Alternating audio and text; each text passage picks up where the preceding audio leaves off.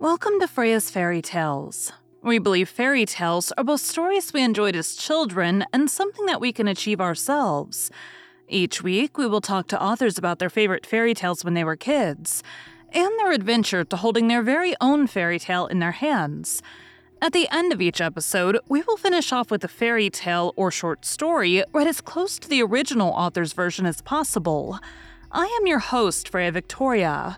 I'm an audiobook narrator that loves reading fairy tales, novels, and bringing stories to life through narration. I am also fascinated by talking to authors and learning about their why and how for creating their stories. We have included all of the links for today's author and our show in the show notes. Be sure to check out our website and sign up for our newsletter for the latest on the podcast. Today is part two of two, where we are talking to Lilla Glass about her novels. After today, you will have heard about writing lyrically, learning the process of things as she went, pivoting as needed while querying, testing out plotting versus pantsing, knowing the major character points and plot points of the series, working with your narrator to nail down pronunciations and character voices, blending genres and developing as an author, pulling from folklore, learning and sticking to your voice and the rules for that voice. The Unseen. Elwyn is remarkably unremarkable, and she prefers it that way. What more could a thief hope for than to pass through life unseen? Perhaps it is a talent owed to the training of the notorious syndicate that reared her, or it may be a gift from her invisible friend, a clever and capricious creature who, unlike most invisible friends, has only grown more real with time. Either way, Elwyn's unremarkability is about to fail her. Upon absconding to the tiny town of Amblewick in search of a quiet, uneventful life, she catches the attention of two feuding tricksters, each in the market for the perfect pawn. Through either fate or magical machinations, she soon finds herself in the company of a cutthroat assassin, a wayward prince, and a little girl with a chilling secret. Despite their differences, this ragtag group of ruffians just might manage to save multiple worlds, provided they don't kill each other first. So you said you work better as a pantser. Do you have an idea for like you said you have a four book contract, right? Yes, yes. And I do know the overall arc. I, I've since learned that this is called the flashlight method, where you can. I, I used to, in my own weird little brain, call it the mountains above the fog method. like you can see certain landmarks above the fog, but everything else is just a gray haze. Mm-hmm. Um, and so I knew what the mountains looked like. I knew, you know, important milestones for the characters, important turning points in the plot, but all of the little in between details I didn't know. So mm-hmm. um, I'm still using that. I use it for every book as well. There's just certain places that I have to get to. that makes sense. I feel like that's pretty much what I've done for like the I know the next three novels, what the like big what do you call it? The climax. I know what the climax right. of each novel is. It's the what else happens to get us there? I don't know yet. and trying to figure out like I know this person's going to be involved, but when are they going to get involved? I don't know that yet either. so you have how did the so you got the paperback and ebook out first and yes. then did your publisher handle the audiobook or did you do that? They did. They handled the audiobook. Oh i am so grateful for this this publisher. I'm i'm a nervous person and they have been so wonderful um, and knowledgeable and i didn't even know it was in negotiations for audiobooks until they told me. Um, I think that I had very lucky timing because Dreamscape Audio just came out with their lore subdivision, which is, you know, really high fantasy and epic fantasy focused. Mm-hmm. Um, and that's what I wrote. Um, so I it is a phenomenal audiobook. The narrator did an amazing job. I just am floored that I got that opportunity right out of the gates. did you get grateful. any say in any of it at all? Yeah, yeah, it's not necessarily or it wasn't something that they necessarily had to do, but my audiobook narrator was just really wonderful in that way. She asked for some pronunciation guides and she double checked some things with me on the pronunciations and different kind of accents she wanted to use since there are a lot there's there are three worlds, each with different nations and cultures in them. So she Mhm. did something like 30 accents for this book. Oh gosh. she she is incredibly talented. Um because she managed to get one different for each of the side characters too, right? It's all distinct voices. And that's tough to do, I think, in epic fantasy. Normally, um, if you're listening to, say, a Brandon Sanderson book, you have multiple voice actors that are taking on that Mhm. task. Um, so yeah, she double checked a lot of those accents and voices with me before recording the whole thing.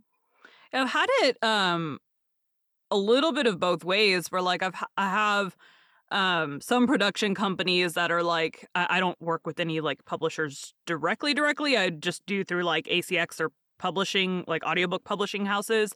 Um but like one of them is specific to like you know reach out through us don't reach out to the author directly like we'll be the like go between kind of person and then I Mhm. have some that use like some smaller pub that pubs that use ACX that'll be like, um, you know, reach out to the author to get any of your questions answered. Like we're just we're just the people that picked your voice. Like we don't have anything to do with anything else. So and they'll be like, hey, you know, if the author wants to, you know, approve the audio, like listen to it as you go, that's fine and stuff like that. So um I'm I'm familiar with the going around the publisher to talk to the authors.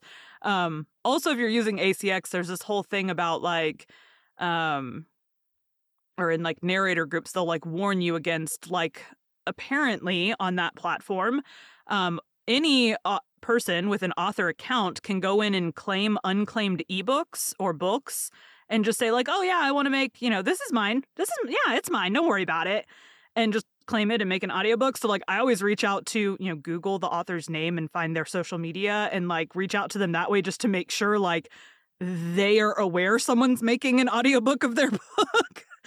Oh, yeah, that's that's terrifying. I didn't know that. yeah, I um in general, I don't like to waste my time. so Mhm. I'm like, let me just I mean, it takes like less than 5 minutes usually to find, you know, Google their name, find their social media, send them a message. Um now I've had a few that they never responded back, but um for the most part, they respond back and they're like, "Oh my gosh, you know, yeah, that's me. Thank you so much for reaching out." Um cuz I'll say something in there like, you know, I want to protect me and you because like I don't want, you know, you to be out money for an audiobook or you get you know, say someone gets, you know, some person says that they own the audio rights and have an audiobook made, say they have a terrible narrator make it. Well, that looks bad on the author too. so, you know, you've got this audiobook out there in the world of someone you didn't approve of or know was making your audio and now they're going to make money off of your book until you straighten things out. I'm like, no, no. I don't I don't want to be in the middle of that kind of a mess. so yeah, no. So you have the the audiobook made. Did you I'm guess you said that's a lot man, I can't even imagine 30 accents. Like that's so To, many. to be fair, some of them are kind of, you know, in the same type of accent. Like everybody in Rhysia has either Irish or Scottish accents, but there she does different inflections for each character, things like that. Okay. So 30 characters. At least. Gosh, Okay. I, I have a character inventing problem. a character inventing addiction. Um I have done over 120 characters before, Nice. all in general American, so I don't think 30 is a, a problem at all. I do appreciate the ones though that are like the character is only there because the character has to be there because then I'm like, oh, that cuts down so much on. but at the end of the day, like, you know, a story is a story. And if you as the author felt that it needed that many characters, then, you know, I'm gonna I'm not gonna be like, no. so right.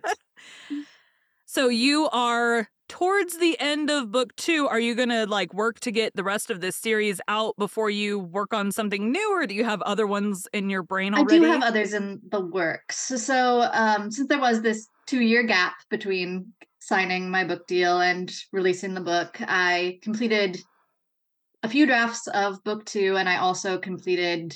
Um, I, I'm now querying a second series, so I Okay. I completed the first book in that series as well. Yeah, I mean, two years, and you said you're writing like six hours a day. That's Well, I also do a lot, or I did a lot of short stories in that time frame too for anthologies and Okay. literary magazines and things like that. So it wasn't all just focused on those two manuscripts.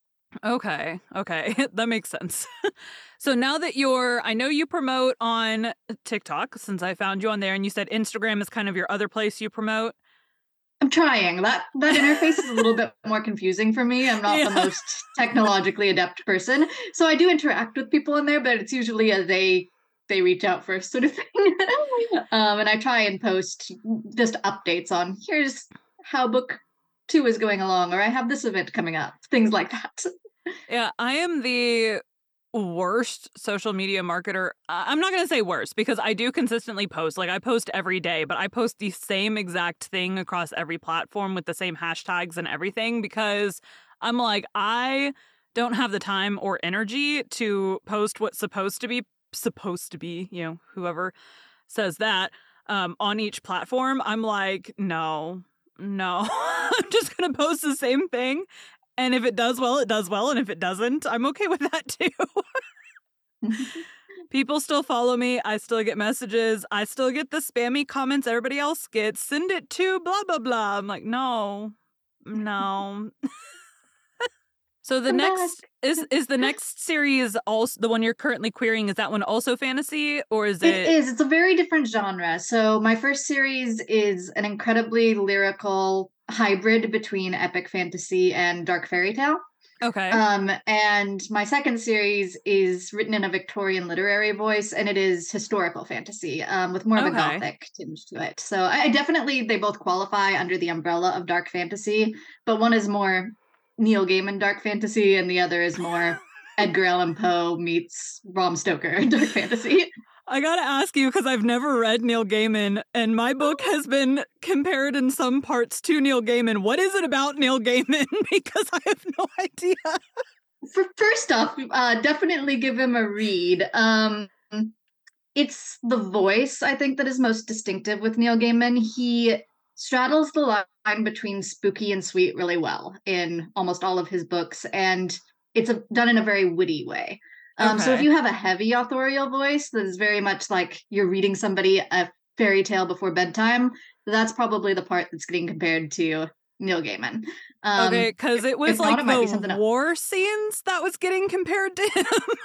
like, Which is interesting because he doesn't do a lot of quick action. Actually, there's there's not much quick action in Neil Gaiman's works. yeah, I don't know, because the it was one of my beta readers had said it goes from like so the book starts it's christmas time based with the christmas songs and so it starts with like she's in her parents attic helping them decorate for christmas right Well, then Mhm. she ends up in this fantasy world and there's war and stuff like that going on. And so there's a couple of very disturbing Christmas songs.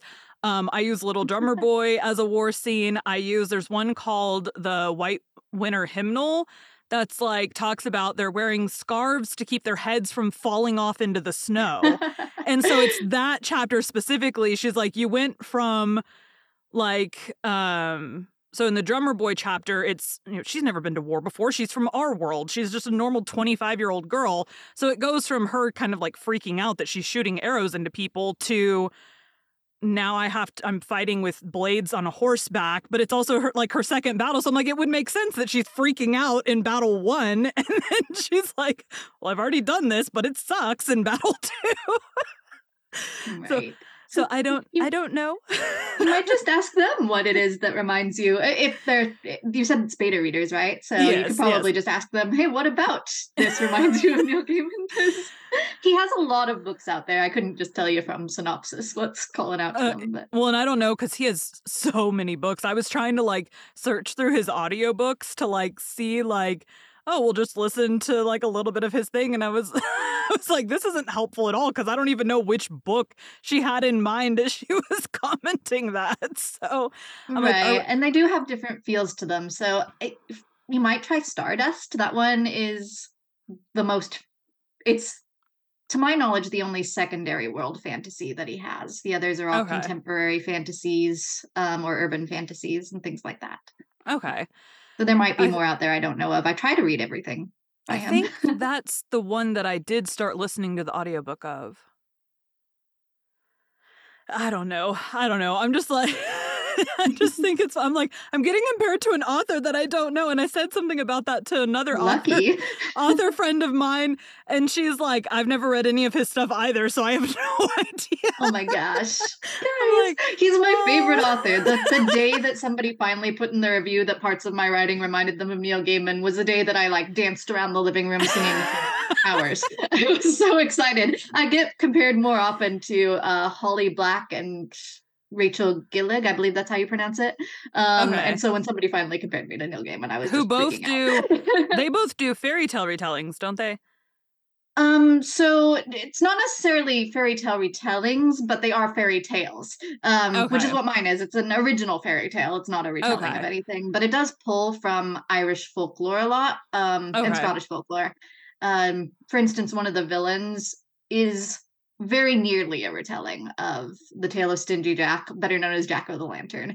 Um, Okay. but that's not a very commonly known story, and it definitely wouldn't qualify as a retelling because she only has a tiny little role in the book. okay.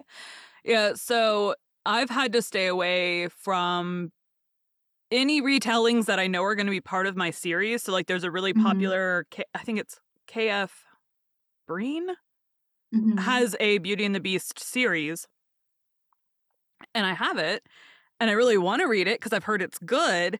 Um, but because my overarching, you know, all all of the fairy tale characters in my story are in pretty much all of the books, so I'm trying to avoid any fairy tale retellings Right. that are from my book. influence. I'm the same way. I have never actually read Holly Black, except for I think I read some of the Spiderwick Chronicles as a kid. Um, but I haven't read Holly Black, and that's the one that I compared to a lot because I don't want to read anything else with Fae in it because I'm worried it'll influence me, especially if it's um if if it's more intrigue and dark fantasy than it is romance, which is where I am at, which is apparently Mhm. where Holly Black is at. So um yeah, I can't read her have- yet. Uh, what is the series of hers?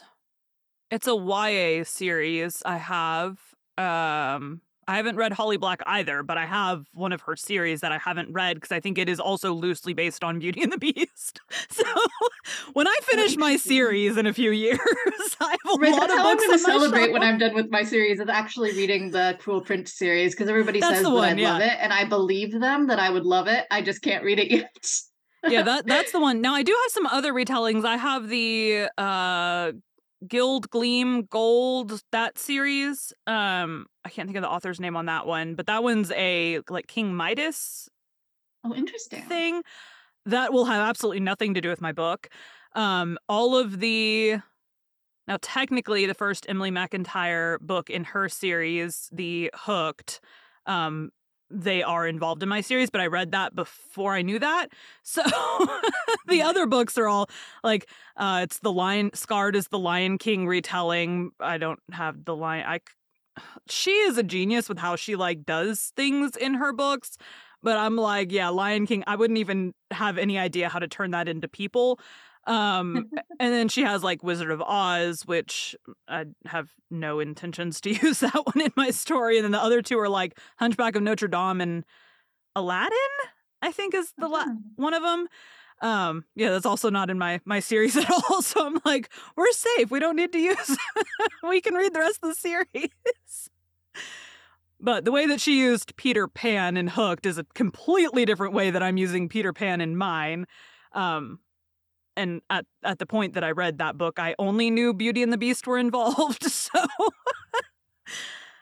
anyways we we do what we have to um I've I've kind of always loved retell like retellings or inspired bys of fairy tales because we all know, for the most part, all of us know like all these stories because Disney did a good job of making them huge.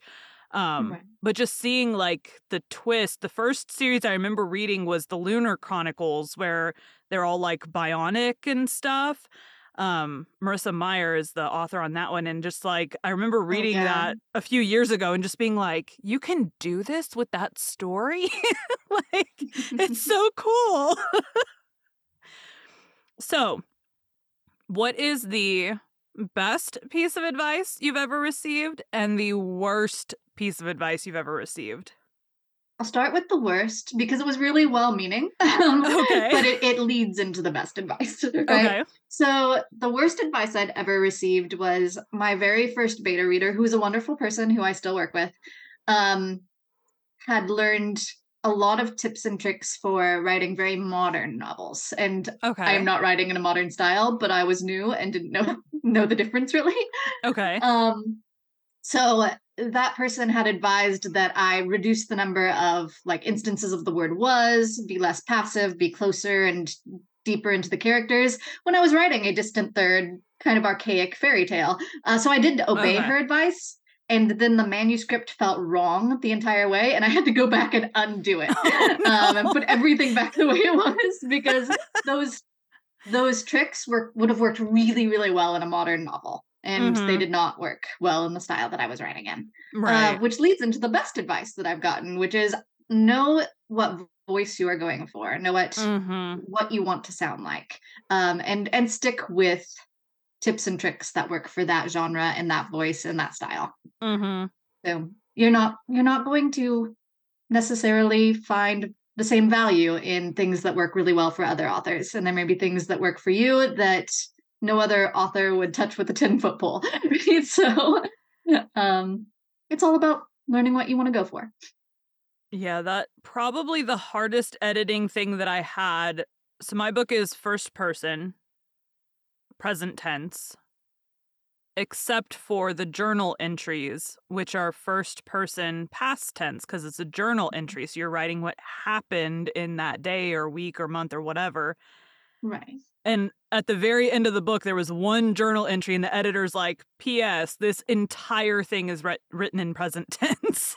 and so I had to go in and make it all past tense. And I'm like, I don't know how no one caught that until now. it is what it is. So, yeah, that, that makes sense unless you do something really complicated like me and have some in present and some in past. all first person, though. I don't, while I don't as far as reading books, uh, first person, third person, it, it doesn't matter to me when I'm reading a book, but for writing, the way that my brain works, I'm like, I could not write in third person because that's not how my brain thinks of the words. so I'm like, I'm experiencing it through the eyes of the characters while I'm writing it. So that's you know, I did this and I did that. That's how I like in my own brain when I'm thinking throughout my day. That's how my brain is. I'm doing this and I'm doing that. So, I think I'm I'm very much the opposite in that way. I, it is a struggle. I've had to force myself to write a couple of stories in first person just to get the skill down, um, Mhm. because it's all about third person past tense. I would write I would write omniscient if I was talented enough, but I think that's reserved for the greats like Terry Pratchett. Uh, I um, someday. the same editing lady that I was talking about that does the tips and tricks on TikTok, she did one about the omniscient and how basically you have to write your story where you think all the clues and things need to be and then completely tear it apart and redo it and all this and I'm like that sounds like way too much work. No thank you. I'm like, yeah, no, I don't I don't think I could ever pull the I mean, like never say never, but like it sounds like a lot of work. it's just I think that it clicks more easily. Like you said, your brain naturally thinks in first person, and that's very hard Mhm. for me. So I think that it just has to do with how our brains work, whether or not that is complicated or simple. Um because yeah, I one of the reasons that I didn't know that I wanted to be a writer for so long was because so much is written in this like this first person present, this very real and visceral in the moment way that my brain doesn't necessarily comprehend. So necessarily so even though I love those stories, I really do. Um I wasn't I was thinking of it as these are books that just magically appear on a shelf, right? Because my brain doesn't work that way. And so this is me entering another world through this magical leather bound portal. And then when I read books by, say, C.S. Lewis or Neil Gaiman, I the way that the prose worked was the way my brain worked. Um, Mhm. and so I realized that there are actual people writing these books and that I could maybe do it too. Yeah, very very well known people when you're talking those two names. right, right. and I'm I mean I read a lot of C.S. Lewis growing up, but I didn't Mhm. read Neil Gaiman until I was in my 20s. And then I'm like, oh, this reminds me of things. And maybe Yeah. there are maybe there is a connection here. All right. Well, thank you so much for having me on today. Sorry for all of the rambling. Normally, I get a cup of coffee in beforehand. You're fine. I uh, also rambled on this one, so. People will just have to put up with the rambling. All right. Well, you have a good rest of your Saturday. Thank you and have a great day. You too. Bye. Bye. Lilla based parts of her book on the legend of Stingy Jack. Today, we'll be reading that story. Don't forget, we're reading Le Morte d'Arthur, the story of King Arthur and of his noble knights of the Round Table on our Patreon. You can find the link in the show notes. This is the legend of Stingy Jack. Stingy Jack was a miserable old drunk who loved playing tricks on anyone and everyone. One dark Halloween night, Jack ran into the devil himself in a local public house. Jack tricked the devil by offering his soul in exchange for one last drink. The devil quickly turned himself into a sixpence to pay the bartender, but Jack immediately snatched the coin and deposited it into his pocket, next to a silver cross that he was carrying. Thus, the devil could not change himself back, and Jack refused to allow the devil to go free until the devil had promised not to claim Jack's soul for ten years. The devil agreed. And ten years later, Jack again came across the devil while out walking on a country road. The devil tried collecting what he was due, but Jack, thinking quickly, said, I'll go, but before I do, will you get me an apple from that tree? The devil, thinking he had nothing to lose, jumped up into the tree to retrieve an apple. As soon as he did, Jack placed crosses all around the trunk of the tree, thus trapping the devil once again. This time, Jack made the devil promise that he would not take his soul when he finally died. Seeing no way around his predicament, the devil grudgingly agreed. When stingy Jack eventually passed away several years later, he went to the gates of heaven, but was refused entrance because of his life of drinking and because he had been so tight fisted and deceitful. So Jack then went down to hell to see the devil and find out whether it were possible to gain entrance into the depths of hell. But the devil kept the promise that had been made to Jack years earlier and would not let him enter. But where can I go? asked Jack.